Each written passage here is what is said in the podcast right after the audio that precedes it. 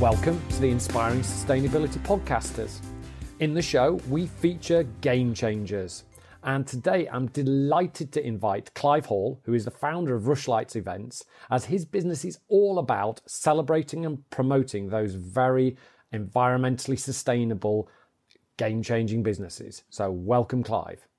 Hi, Adam, and it's good to chat to you about this. Great stuff. So, Clive founded uh, Rushlight in 2006, in, which is in fact the year that I got into sustainability, and he has run it ever since. Um, in the meantime, has also become the chairman of the London Community Resource Network, founded the London Cleantech Cluster, and uh, not only is he a fellow of the uh, RSA, but he's also running four projects associated uh, with sustainability as part of that and uh, had a good chat with Clive beforehand and looking forward to talking about, uh, well, really what brought him into this. Uh, what uh, I'm, I'm going to be interested as to why he chose Rushlight as a name. Um, but then the meat of it is going to be what he's seen as the evolution of clean tech um, the evolution of events in clean tech and why uh, they're getting more helpful for companies, and then what his kind of personal passions are. Um, because uh, I understand that the circular economy is something that Clive is uh, particularly interested in. I think a lot of our listeners are as well. Um, so before we jump into that, just to give you a little bit more about me and the show, um, of course, I will be delighted if you could subscribe to this podcast on your favorite podcasting app. Um, leave a review if you like it, or uh, give it some uh, five stars would be brilliant. Um, if you want to know more about the work that I do, uh, you could either go to uh, the inspiring-sustainability.com. Connect with me um, through that or alternatively sign up to the newsletter. And of course, there's the socials. Um, you can find me on uh, LinkedIn or Twitter, uh, Adam Woodhall. And well, I'm guessing what you want to know what I, I do as well. So before we go any further, just a quick highlight of that.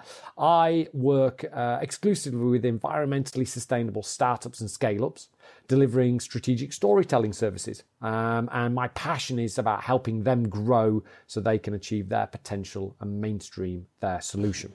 Um, so, uh, after that uh, brief little uh, uh ad break, um, we'll get straight into the conversation. So, Clive, tell us what brought you in in 2006 into um, sustainability. What what kind of ignited that passion, if you pardon the uh, allusion? Indeed, indeed. It, to be honest with you, it's something that has been of interest to me for really quite some time. And uh, when I sort of set out some of my past, you'll see that um, unbeknownst to me, I was clearly heading in this kind of direction all along. Um, but as always, when uh, careers take a particular turns, um, you don't necessarily know exactly where you will end up. And uh, but I'm very pleased I've ended up where I am today. Um, I, I have had an interest in the environment for some time, uh, and the, uh, the, the paid job, if you like, that, that I got before I, I set up uh, this and, and, became a, an entrepreneur, whatever you care to call somebody who does what I do now, um, is uh, I used to uh, be a, a director of a, of a, company called LGC, or Laboratory of the Government Chemist, that did, uh, amongst other things, forensic analysis and environmental analysis. Um, and that opened my eyes to uh, some of the things that were happening uh, in our soils and in our air uh, and in the environment generally. Um, and uh, some of the things that were uh, messing with the natural environment. Um, and uh, before that, um, I worked for one of the energy majors. So if you basically pull together an energy background, um, an environmental analysis background, and then after I left LGC, um, I was uh, a part-time finance and ops director um, for uh, a year at uh, a, a, a AIM-listed media company, and I re-established their events team. If you basically you take uh, energy, environment, and events, bring it all together, you've pretty well got Rushlight events. Wonderful, Wonderful. great. So, what kind of uh, what was what started Rushlight? Um, it, it, really was a, a sense that I, I, felt I could do something better and different. Mm. Uh, and if you ask, I think most people who start things, they would probably say something quite similar. Uh, uh, and I just took my uh, events experience uh, and felt that it was being done in a particular way which had a focus on making money rather than actually providing a real benefit to those who were attending the events or, or seeking to use the events as a platform for particular reasons. Uh, and so I wanted to change all of that. Um, and one of the things, for instance, that we've done with our evening briefings has been to take content that you would normally get in a whole day's conference with really quality speakers, a good set of panel members, put it after um, a day's work, so they tend to be early evening briefings, mm. and charge a tenth of the price. Mm. And that way it's cost effective, time effective, but you still get the quality that you would put in in a whole day's worth of, of conference. Yeah, so it's basically it's being kind of something that uh, uh, quite a bit of sustainability is about. It's about efficiency. Um, so you're making it very efficient for people to access that information and gain the benefits um, in a in a cost efficient way as well, which is uh, great to hear. Um, so that's a, a, nice little analogy uh, example of how something that I've personally experienced is that um, whilst you are very professional uh, in the way that you approach your business, um, clearly there's a, a deep passion um, in that. And um, so, tell me a little bit. Just, I'm sure the audience is uh, curious. Why Rushlight as a, as a name? right. Well, let me take you back to the 18th century, say, uh, and you live in your cottage. Pre, pre-podcast era, then.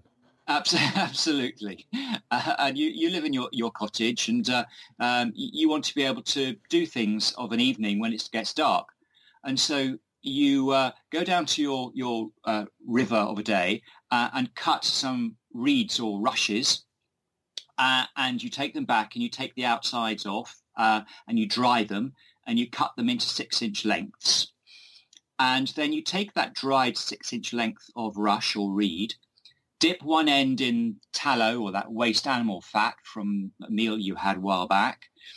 And then you put that in something called a rush light or a rush nip. Which is typically a wooden-based vessel um, with uh, a, metal prong coming out of it and another metal piece approaching it like a, a scissor arrangement. And on the other end of that uh, second arm, you might have a, a flute where which you'll probably identify like something you put a candle in. Mm. But I'm taking you back to the days when there used to be a candle tax.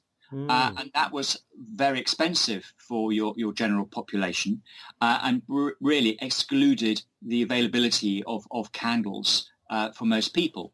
Um, and so they went down this rushlight route, which was therefore a free, sustainable form of lighting because they'd take this hmm. length of, of, of rush or reed um, put it into their scissor piece and set light to the ends and it would burn slowly and provide them with light.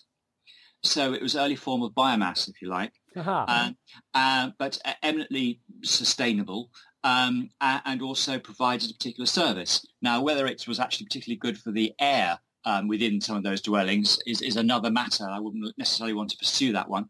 Um, but nevertheless, it was part of our history. Mm. Um, so that's where the name Rushlight comes from. Uh, and to be honest, I also wanted to have a, a word or a, a, name which if you Googled, you wouldn't get too many options, mm. uh, and you don't. And I also wanted to have a, a name which was energetic uh, and vibrant mm. because it kind of uh, imbues a sense of activity, you can't help but say the word rushlight and have your face slightly light up. Mm-hmm. Um, and so that kind of worked for me. No, it's it's I I, I uh, remember I think I've I've heard a little bit of that story, but I didn't I, I realize what depth it went to, and uh, that's that's a lovely sort of because what it is, it's a very obviously you're talking about things which are cutting edge technologies, but you're also referencing something which is very kind of like deeply meaningful and historical. So uh, thanks for sharing that. So Pleasure. Talking about the, uh, the, clean tech, it's been obviously your passion for the last dozen years um, since you set up the business. Um, can you give me some kind of like uh, as much as you can in in the, our limited time we have today a kind of uh, overview of your view of the evolution um, since when you kind of got involved in 2006 through uh, through those years through to, to now it's been a very interesting time to be honest with you it, it has evolved enormously Uh, and in many ways, our Rushlight Awards um, give me the opportunity to dip in once a year to see the evolution of the technologies uh, and the uh, amazing capability of those who are in this space to come up with innovations uh, to address the issues that we're, we're having to face. Um, if I go back to the, the first year of the awards, um, we had a, a, number of entries uh, from, uh, or in the sort of solar space. Uh, but to be honest, they were, broadly speaking, fairly um, sort of understandable solar technologies, by which I mean they were uh, simple solar uh, PV type technologies.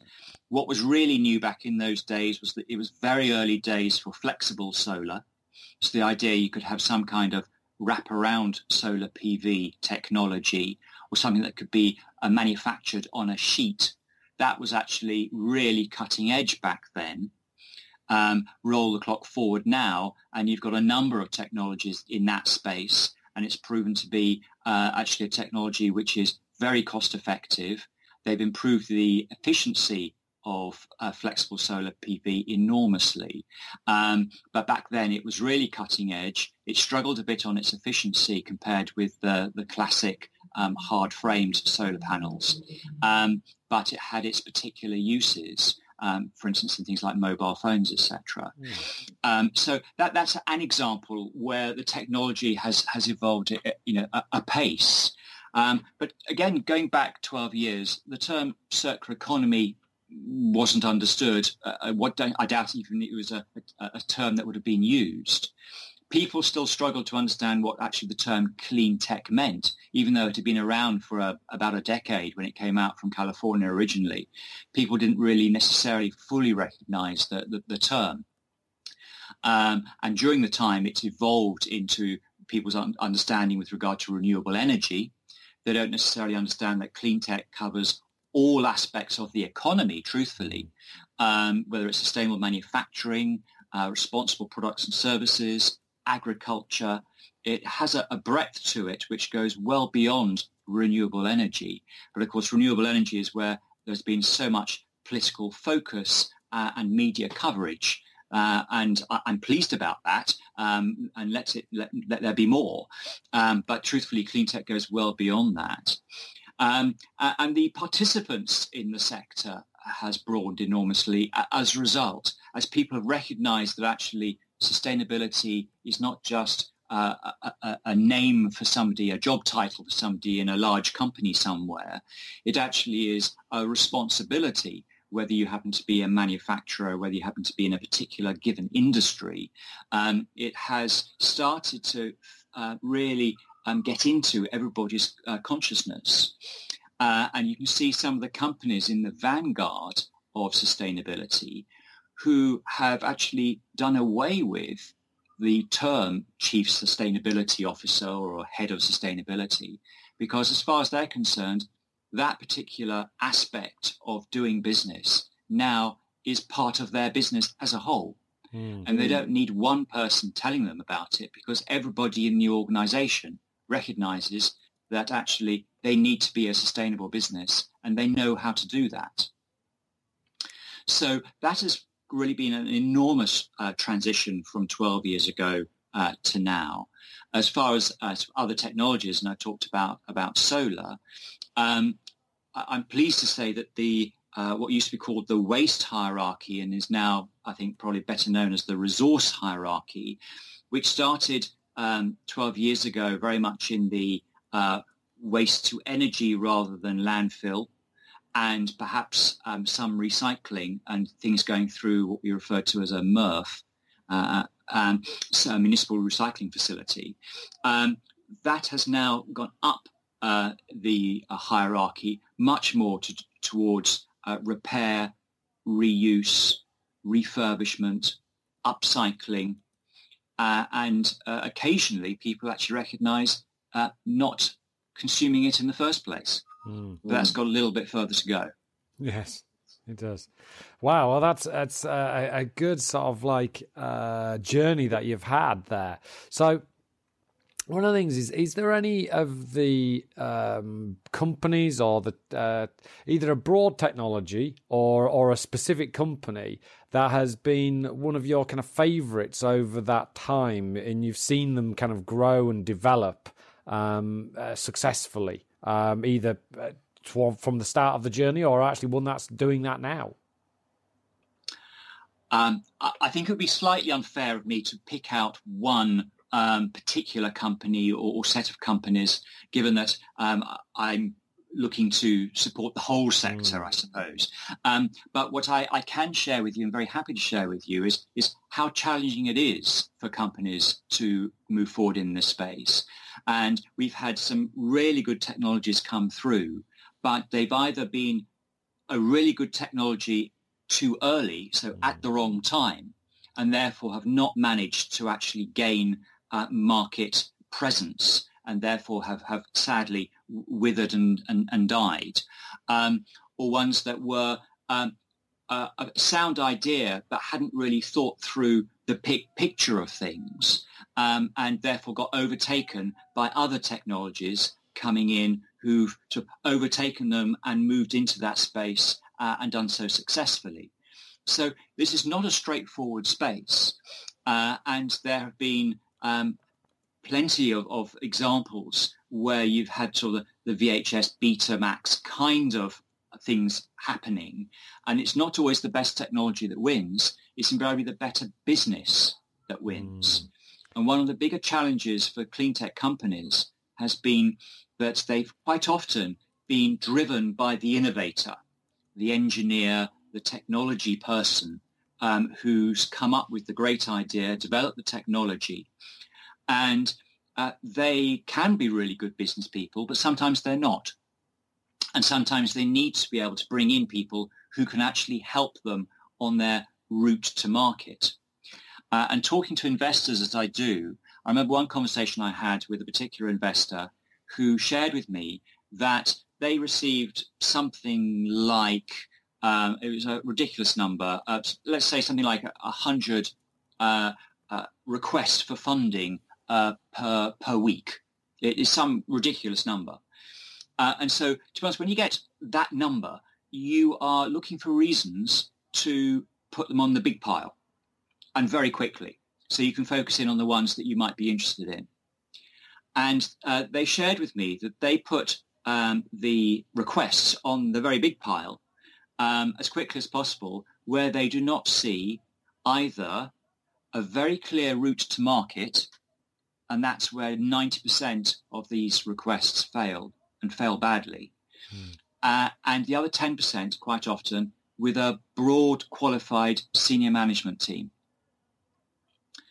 And if typically if the company doesn't get investment, uh, and that investor was not alone in their statement, mm. then typically they that particular company reaches the end of their particular road. Mm. Yeah, and this is actually what you've been highlighting is is to be honest the reason why I've now focused myself fully on this area because there are so many fabulous technologies out there, but a key part of what fails to uh, kind of happen is that they struggle to tell their stories effectively, and and I think that's what one of the reasons why actually. Uh, the last two uh, people that I've had before you have, have been people that uh, talk about telling their stories. Um, Hugh yep. at Cambridge Cleantech, and then uh, Willem at the um, World Resources, um, uh, so the Solar uh, Impulse Foundation. Yeah. And um, both uh, and because the key thing is is that there's lots of different ways that you can tell that story and one of the eh, most important things is it's focusing on how that story is relevant to your key audiences um, whether that's uh, early adopter customers or whether that's the investors. And as you say those investors get stupid amounts of uh, things coming across their table. Um, so what what's the sort of have you got anything else that you could kind of contribute for maybe there's some people that are listening who are um, those people that are scratching their heads at the moment about how they can um, uh, grow their business or they're thinking about getting into uh, clean tech in its very mani- ma- manifestations um, what some more other tips would you have about uh, how to tell that story more effectively to um, so it can appeal to those investors or the early adopter customers? I think there are a number of factors that, that can be taken into account, uh, and so starting with a, with a, a, a non-negative, if you like. Hmm. Um, uh, the number of times I've been told by uh, technology-based individuals who have had so much faith in their technology and from a technology perspective, I'm sure they're absolutely right to have that confidence. Um, but they have said to me, uh, I don't worry about the route to market because the technology will sell itself. Mm. Uh, and I don't know about you, but I'm very happy walking on the street. Uh, but never have I ever found a solar panel selling itself on a street corner. It doesn't happen. So technologies do not sell themselves. Uh, and by route to market, what I'm referring to here is actually understanding how you're going to take your technology and make it relevant to the market today and in what way you're going to link up with uh, the participants in the market and how the market operates mm. to actually reach your customers. Because at the end of the day, an investor is only interested in one thing, and that is cash flow. Mm. And that needs to be of at a certain level to match the investment going in and of a regularity and consistency which will give them confidence that they will get payback and more. Yeah. So, uh, and you can't begrudge them that because that's their business. Mm. They lend money to get money back. That's mm. how investment works. And so, you, if you're looking for investment, you have to play the investment game, um, and, and, there's nothing wrong with that. So, um, route to market is absolutely key. Um, and it's route to market that's meant that some technologies have actually moved ahead quite well and others have found it very difficult. So to take an example, uh, marine energy, which is, t- is challenging from a technology perspective anyway, because obviously it's in a very harsh environment uh, and you need a, a technology that is sensitive enough to generate electricity but sturdy enough to survive the environment in which it's operating. But on top of that, you've also got to work out whether, as a technology developer, you're actually going to become uh, a utility. Um, are you actually going to, you know, produce electricity yourself, or are you going to try and sell your technology to somebody else to do that? And uh, if you have a very fancy technology, that's great. But in what way are you going to be attractive compared to perhaps some other technologies to the utility that might or might not be into marine energy? And because marine energy is so challenging, how are you going to persuade your uh, utility to go for marine energy in the first place? Mm. So there are many hurdles to overcome if you happen to be in that space. And that's why marine energy ha- has not been in the vanguard with regard to renewable energy technologies. Um, but as far as uh, you know, advice is concerned for uh, a clean tech company um, that is looking to uh, develop their business and, and be successful, um, the route to market is key. And that's all about working out where you're going to get your first pound from, who's going to give it to you for the service or the product that you are developing and providing. Uh, and are you best doing that uh, on your own or with somebody else? And quite mm. often it's going to be with somebody else, either within your organization or perhaps partnering outside your organization. Uh, and quite often speed is of the essence. Uh, and by partnering with others outside your organization, you will actually speed up that process. Uh, and it's always better, I know it's a bit glib to say it, but it's always better to have a smaller percentage of something than a whole percentage of nothing. Mm. and it's a lesson there that probably one or two entrepreneurs need to actually have up on their wall uh, to remind them that uh, hanging on to 100% of what they've got is not necessarily going to get them to the end end line. Yeah, so that I mean, it's like um, what I'm hearing there is it's about really understanding your market, understanding the players in it, understanding the people, how it's going to flow, and then making sure you've got the right partners on board. And those partners can be the investors themselves. Pet investors can help you. The partners can be obviously your team and your staff, and then also other kind of external stakeholders. Um, and it's it's it's uh, it's quite a holistic game, and it's it's one of the the benefits and the challenges of this area is it attracts people who are highly intelligent, passionate, and with some amazing ideas. Um, but it also they uh, they're very good at kind of like focusing on the technology. And what I'm hearing you uh, kind of observe is something I've also experienced is that that can mean that they have blinkers to what the other important aspects of growing a business are.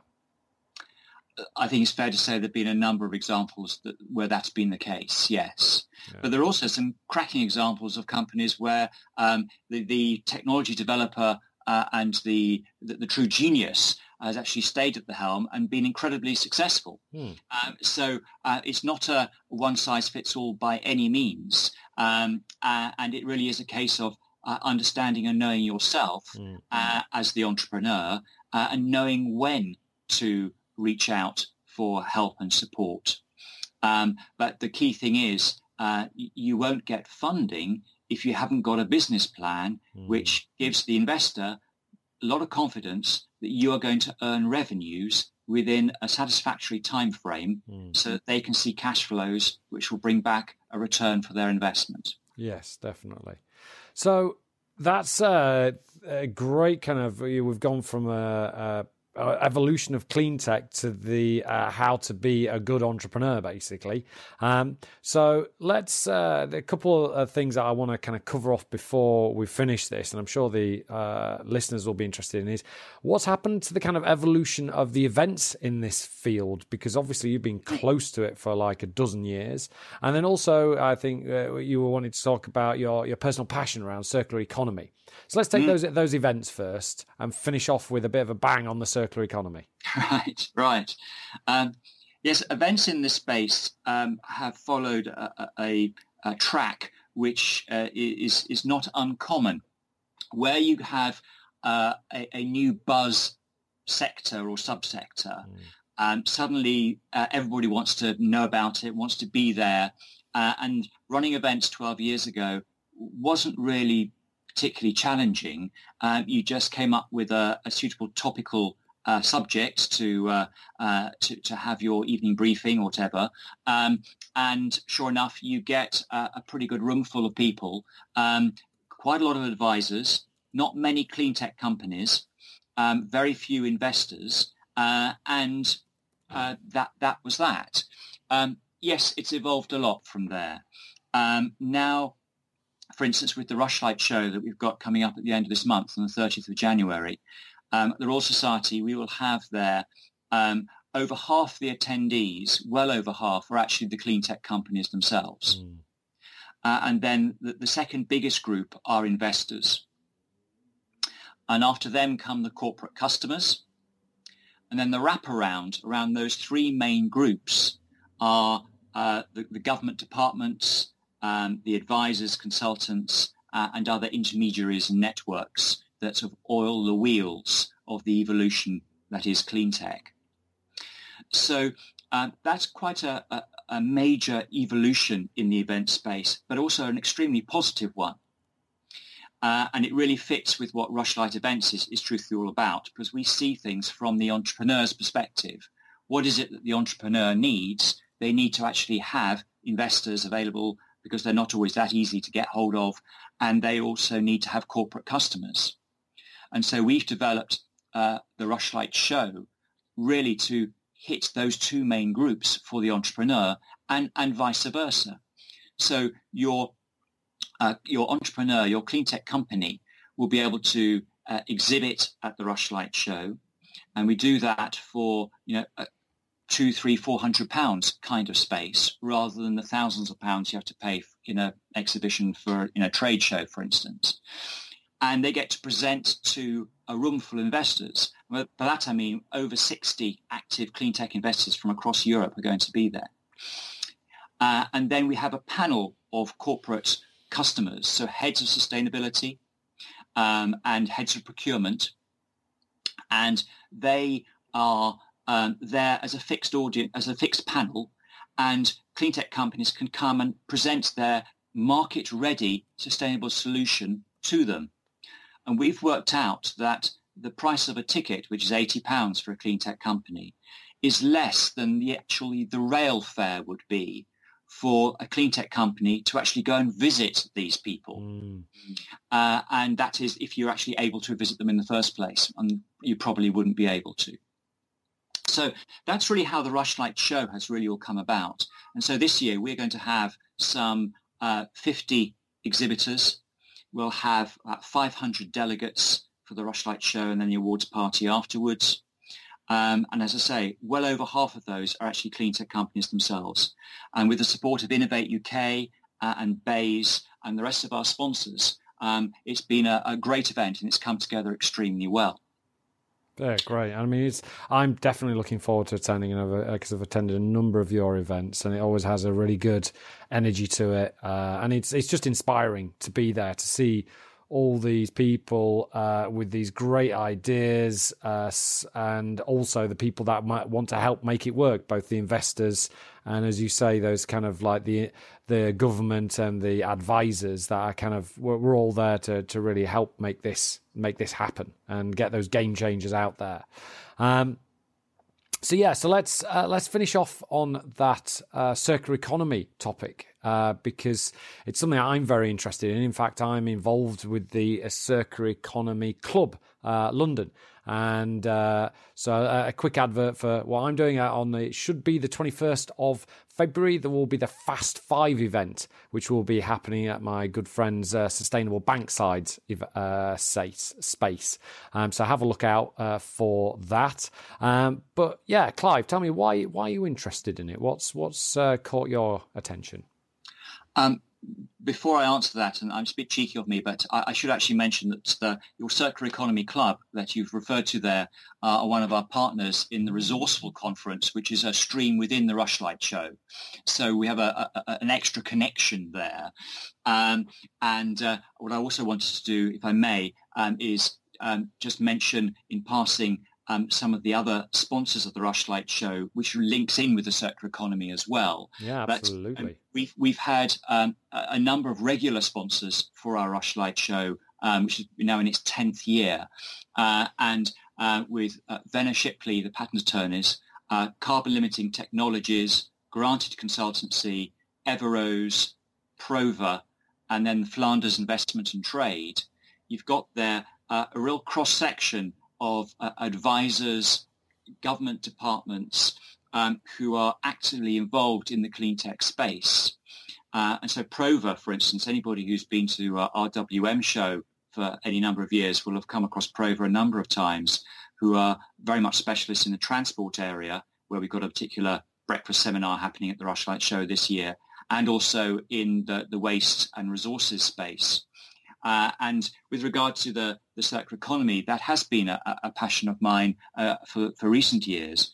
Um, and that's why I developed the Resourceful Conference of the Rushlight Show, which really brings together the key participants in that particular space, being chaired in the morning by, by Julie Hill from WRAP, mm. uh, and then in the afternoon by David Greenfield, who is the London coordinator for the Circular Economy Club. Um, so yes, moving on to the circular economy as a whole, it is something that's of real interest to me because it's something that uh, people don't necessarily fully understand uh, the full sense of what circular economy really means. Because a, a, a complete circular economy um, really has to go back to, to manufacturing. So if the UK had a full circular economy, we would no longer be manufacturing or I suggest importing from elsewhere goods that were incapable of being repaired or incapable of being upgraded technologically. So without mentioning names, I think everybody can probably come up with a, a device that um, they probably find they have to upgrade on a fairly regular basis because uh, the technology uh, has moved beyond the ability of their current device. And if your current device also happens to end up with a, a, broken um, glass front or a, a chip out the, the, the, back or needs to have a, um, an upgrade of its software or uh, needs to have more memory is obviously a, a classic or a bigger operating system. Well, well tough. Um, you just have to effectively, dare I say it, throw your old one away, mm. or maybe if you're really lucky, find a way of sending it back or putting it into your WEEE bin at your local skip, um, uh, and go out and buy yourself a new one. Well, um, a circular economy says, no, actually what we're going to do is we're going to manufacture goods that are designed to last. And by last, we means they're going to be capable of being repaired. So if you have an accident with it, we're going to replace the bit that's broken. And when it comes to something where technology is moving apace, how about designing that device so that rather than having to throw the whole device away, what happens is that you apply, let's say online, for the latest upgrade, which is a, a click in uh, aspect to your device, and you send back your old widget and they send in the post the new widget which fits through your letterbox very easily and you just go click and it clicks into your new device and lo and behold you've got more memory the upgraded operating system and you're good to go mm. now we all know commercially why that's not being done but that's it. i suggest if you're going down a, a true honest circular economy route that is the way that we're going to need to have to go Mm. Um, and the idea of, of owning everything and buying stuff and then throwing it away, I think will also need to evolve um, if we follow a, a, true circular economy. I think in the, in uh, in the UK we probably are one of the uh, countries which which owns more than many, and we tend to, for instance, we, we, we like to own our own house, whereas in certain countries, for instance, in Europe, uh, many fewer people um, actually own their own homes. They tend to rent. But where we, we like to own things. Um, but I can honestly say I get no pleasure at all uh, out of owning a light bulb, owning a carpet. Um, and I'd be very happy to actually have um, soft furnishings as a service. Mm. Um, I don't need to own a cushion carpets, curtains. Um, and uh, if uh, there was a, a, system such as that which the likes of Interface um, have developed um, with regard to uh, carpet tiles, um, Philips do this in commercial lighting space. Uh, and there are other examples out there um, where you'd actually don't have to own it. You actually have it as a service. Uh, and you maintain a, a quality level which is then upgraded technologically, etc. But the incentive then is for the manufacturer to manufacture products which they know will come back to them, and therefore they're incentivized to make them such that they can be dismantled, they can be repaired, um, they can be upgraded, they can be upcycled, uh, because the materials will be coming back to them.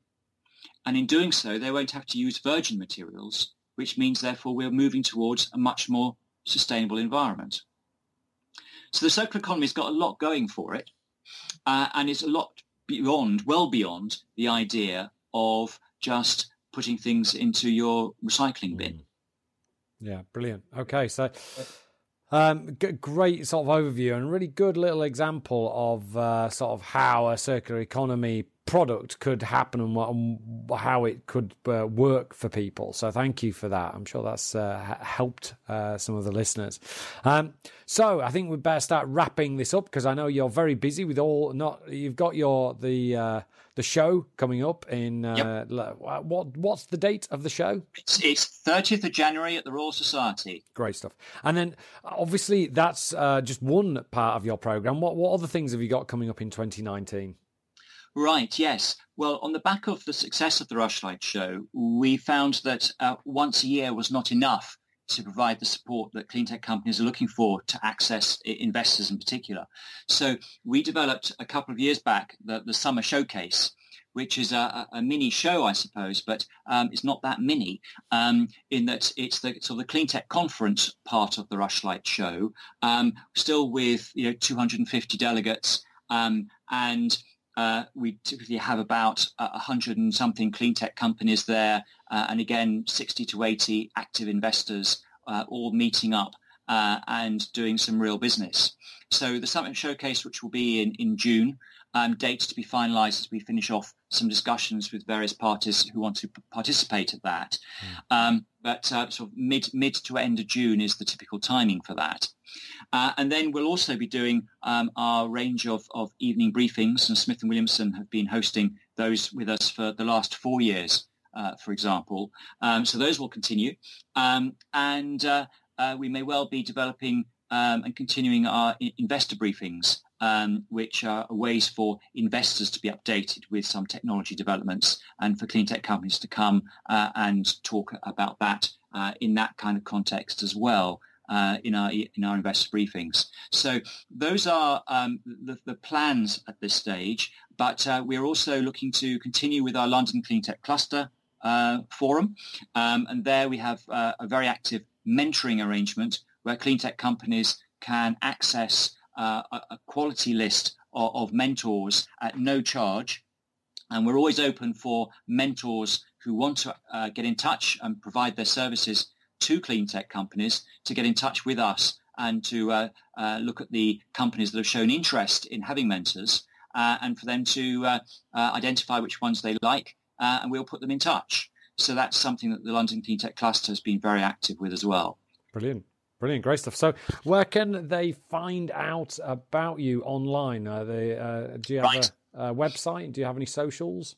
Um, rushlightevents.com is where all of our uh, Rushlight activities are set out, um, and uh, all contact details are there. Uh, LondonCleantechCluster.co.uk um, sets out there uh, about the mentoring program and other other activities uh, in that particular space. Great. Um, those are probably the two main ones to go for for now. Brilliant. Great. Okay, then. Well, thank you very much, Clive. Uh, that's been a uh, very comprehensive run through of the clean tech uh, world, uh, the event space uh, as you've been in it, and then also that kind of added bonus of uh, circular economy deep dive. And uh, so, uh, for the listeners, uh, if you've got through to this stage, uh, thank you uh, for listening all the way through. It's been a, a delight to be with you. If you've got any interests, uh, obviously subscribe to the podcast or my newsletter by going to inspiring-sustainability.com or connect with me on at Adam Woodall on either LinkedIn or Twitter. I'd love to uh, be uh, connecting with you. So uh, just uh, want to finish off by just saying thank you, Clive. Pleasure. Thanks very much, Adam. All the best.